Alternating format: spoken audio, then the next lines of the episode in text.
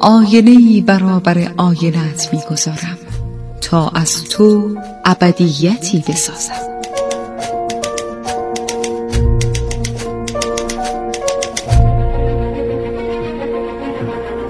تالار آینه.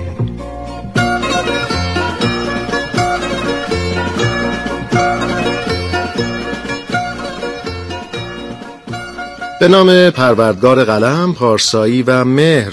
سلام و درود به همه شما دوستان عزیز، شما که علاقه‌مند به کتاب و کتابخوانی هستید، کتابای خوب میخونین و کتابهای خوب رو به دوستان و عزیزانتون پیشنهاد میدین.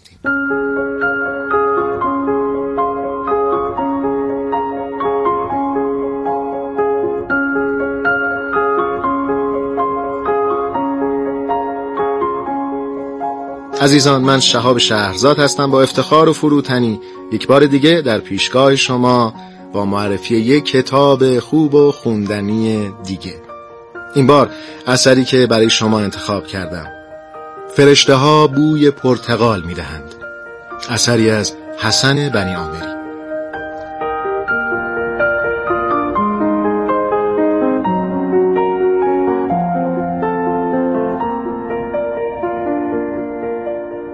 حسن بنیعامری متولد 1346 در شیراز، داستان نویس ایرانی که از دبیرستانی در ورامین دیپلم گرفت و بعد به نوشتن و کارگردانی تئاتر و همکاری با مطبوعات پرداخت. حسن بنیعامری فعالیت نویسندگیش رو با پرداختن به حوزه جنگ و دوران دفاع مقدس شروع کرد. اولین اثر داستانی خودشو در سال 1374 با سرنامه اینجا مجنون است به گوشم با موضوع زندگی و شهادت سید حمید میرفزلی از همرزمان شهید همت منتشر کرد. بعدتر و در 30 سالگی رمانی با سرنامه گنجشک ها بهشت را میفهمند نوشت که به جنگ در منطقه کردستان میپرداخت. از بنیعامری 2 مجموعه داستان با سرنامه دلقک به دلقک نمیخندد و لالایی لیلی در سالهای 79 و 80 منتشر شده که داستانهای این دو کتاب با اقبال خوبی از طرف منتقدان مواجه شد. رمان فرشته ها بوی پرتقال می دهند هم در سال 1386 به چاپ رسید. این رمان در شیراز میگذره و اتفاقات اون برگرفته از خاطرات کودکی نویسنده است. در واقع یک رمان مناسب برای نوجوانان هم هست. بنیعامری از سال 1370 تا 1385 3 بار این رمان رو بازنویسی کرد.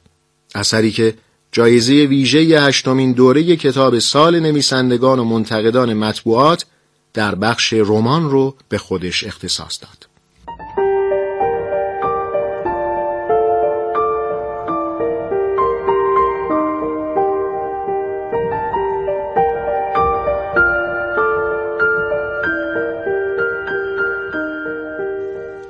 رمان فرشته ها بوی پرتقال می دهند رمانی است که به دغدغه ها و ماجراجویی های نوجوانی به اسم دانیال در محله های قدیمی شیراز می پردازه.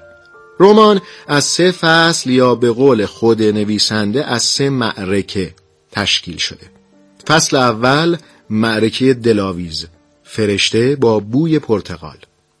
فصل دوم معرکه دلربا، بابای آهوی من باش.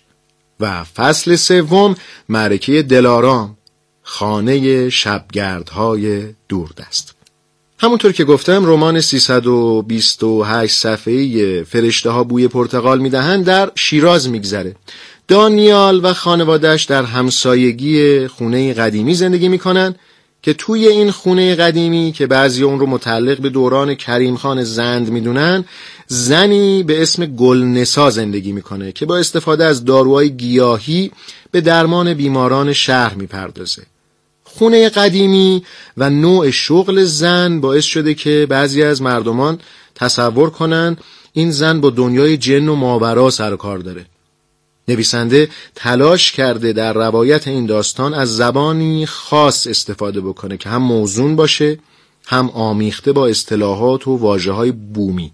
رمان از زبان اول شخص روایت میشه. شروع داستان اینطوره که دانیال راوی داستان قصد داره به مسئله‌ای پی ببره که مدت هاست ذهنشو مشغول کرده. هر روز کسی بدون اینکه دیده بشه کبوترهایی رو که به پای اونا کاغذهای رنگی بسته شده به داخل خونه دانیال رها میکنه. کنجکاوی دانیال برای پیدا کردن سرنخی از این ماجرا باعث گره‌گشایی از ابهاماتی میشه که درباره همسایه قدیمیشون وجود داره.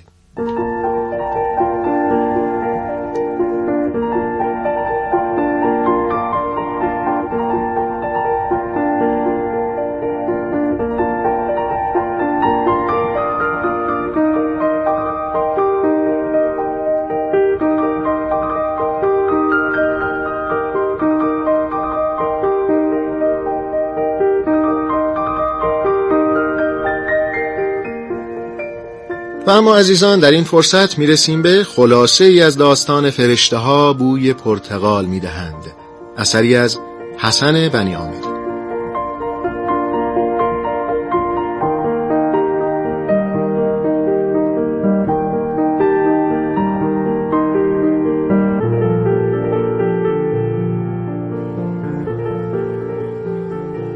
مکان و زمان وقوع داستان شیراز و بنا به نشانه‌ها خوزستان سالهای قبل از انقلاب و اوایل جنگ ایران و عراق. در معرکه اول پسری به نام دانیال دلفان در شیراز با خانواده‌اش مستاجر خانه افسر خانومه. در همسایگی اونا گلنسا خانوم زندگی میکنه که زنی تنها با گذشته نامعلومه و از راه مداوای سنتی مردم امرار معاش میکنه. دانیال کنجکاوه و طی ماجراهای مختلف نوه و عروس زن رو پیدا میکنه. سرانجام پسر گلنسا رو میبینه که بعد از مدتی در حال برگشت به خونشه. خواننده میتونه تصور کنه که از زندان برگشته.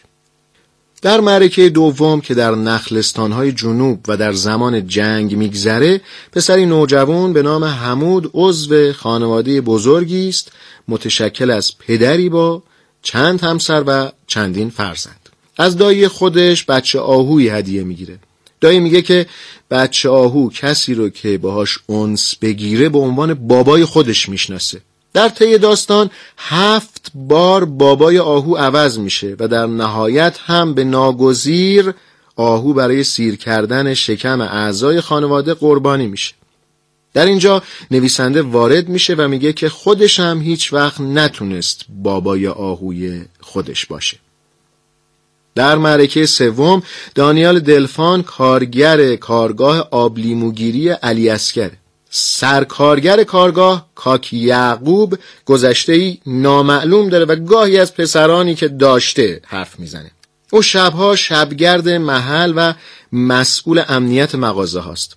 در پی سرقتی که از مغازه علی اصغر میشه، ایاز که جوونی پرزوره به اصرار علی اصغر و برخلاف میل خودش جانشین کاکی یعقوب میشه. دانیال با تعقیب ماجرا متوجه میشه که سارقین مغازه از وابستگین کاکی یعقوب و شاید پسران او بودن و با این کار میخواستن به نحوی با علی اصغر که همیشه دنبال اذیت کاکی یعقوب بوده تسویه حساب کنن. خواننده میتونه تصور کنه که خود علی اصغر هم از پسران کاکی یعقوبه و به خاطر نارضایتی که از او داشته همیشه در پی خار کردن و تحقیر او بوده.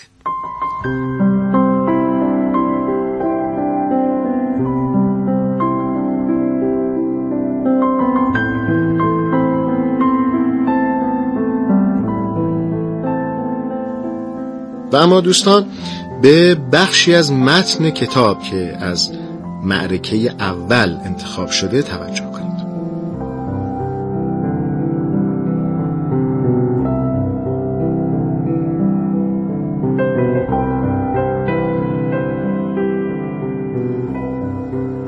خاله گلنسا برایم گفته بود که سیامک هیچ از او نمیخواسته به غیر از کبوتر سفید. از رنگ سفید خوشش می آمده چون معجون همه رنگ هاست. او خدا را سفید می دید.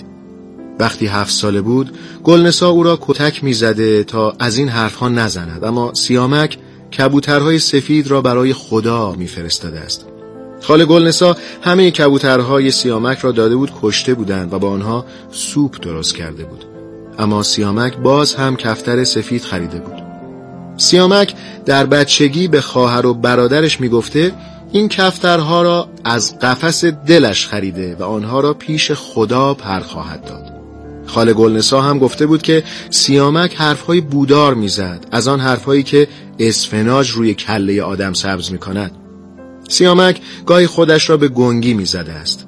این اواخر یک سال گنگ بوده و کسی حرفی از او نشنیده.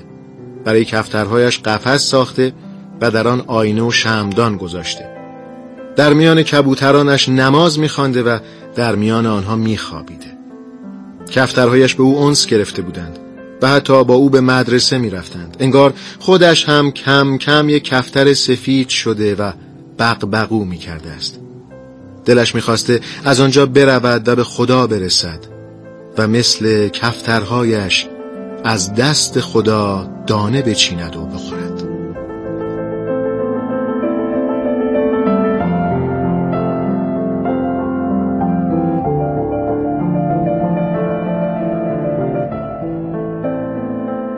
عزیزان، بخشی که برای شما خواندم قسمتی از رمان فرشته ها بوی پرتقال می دهند بود از معرکه اول، و اما بخش دیگری از کتاب رو از معرکه دوم برای شما می خوانم.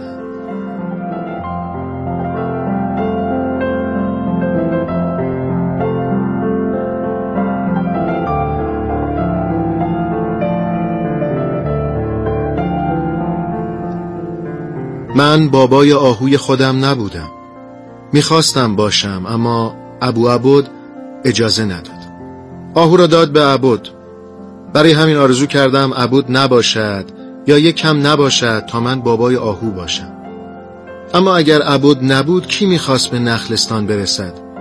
اگر عبد نبود که به نخلستان برسد، شاید مثل ابو عبد میرفت بالای نخل و میافتاد پایین و کمرش میشکست و پاهاش فلج میشد و میآمد مینشست روی صندلی چرخدار و با نگاهش به ما دستور میداد، مثل همان روز که دستور داد آهو را به عبد بدهم، یا روزی که دستور داد برای عبد آب بیاورم و خوشحالی نکنم که آهو پس از عبد به من میرسد، یا روزی که دستور داد بروم عبد را زیر نخل پیر به کمک یدی خاک کنم.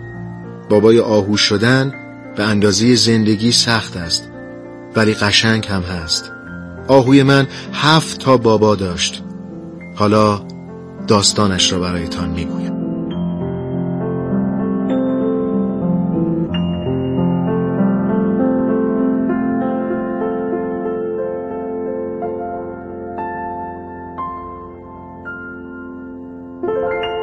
دوستان عزیز، با هم درباره رمان فرشته ها بوی پرتقال می دهند صحبت کردیم. سپاسگزارم از همراهی شما با این تالار آینه.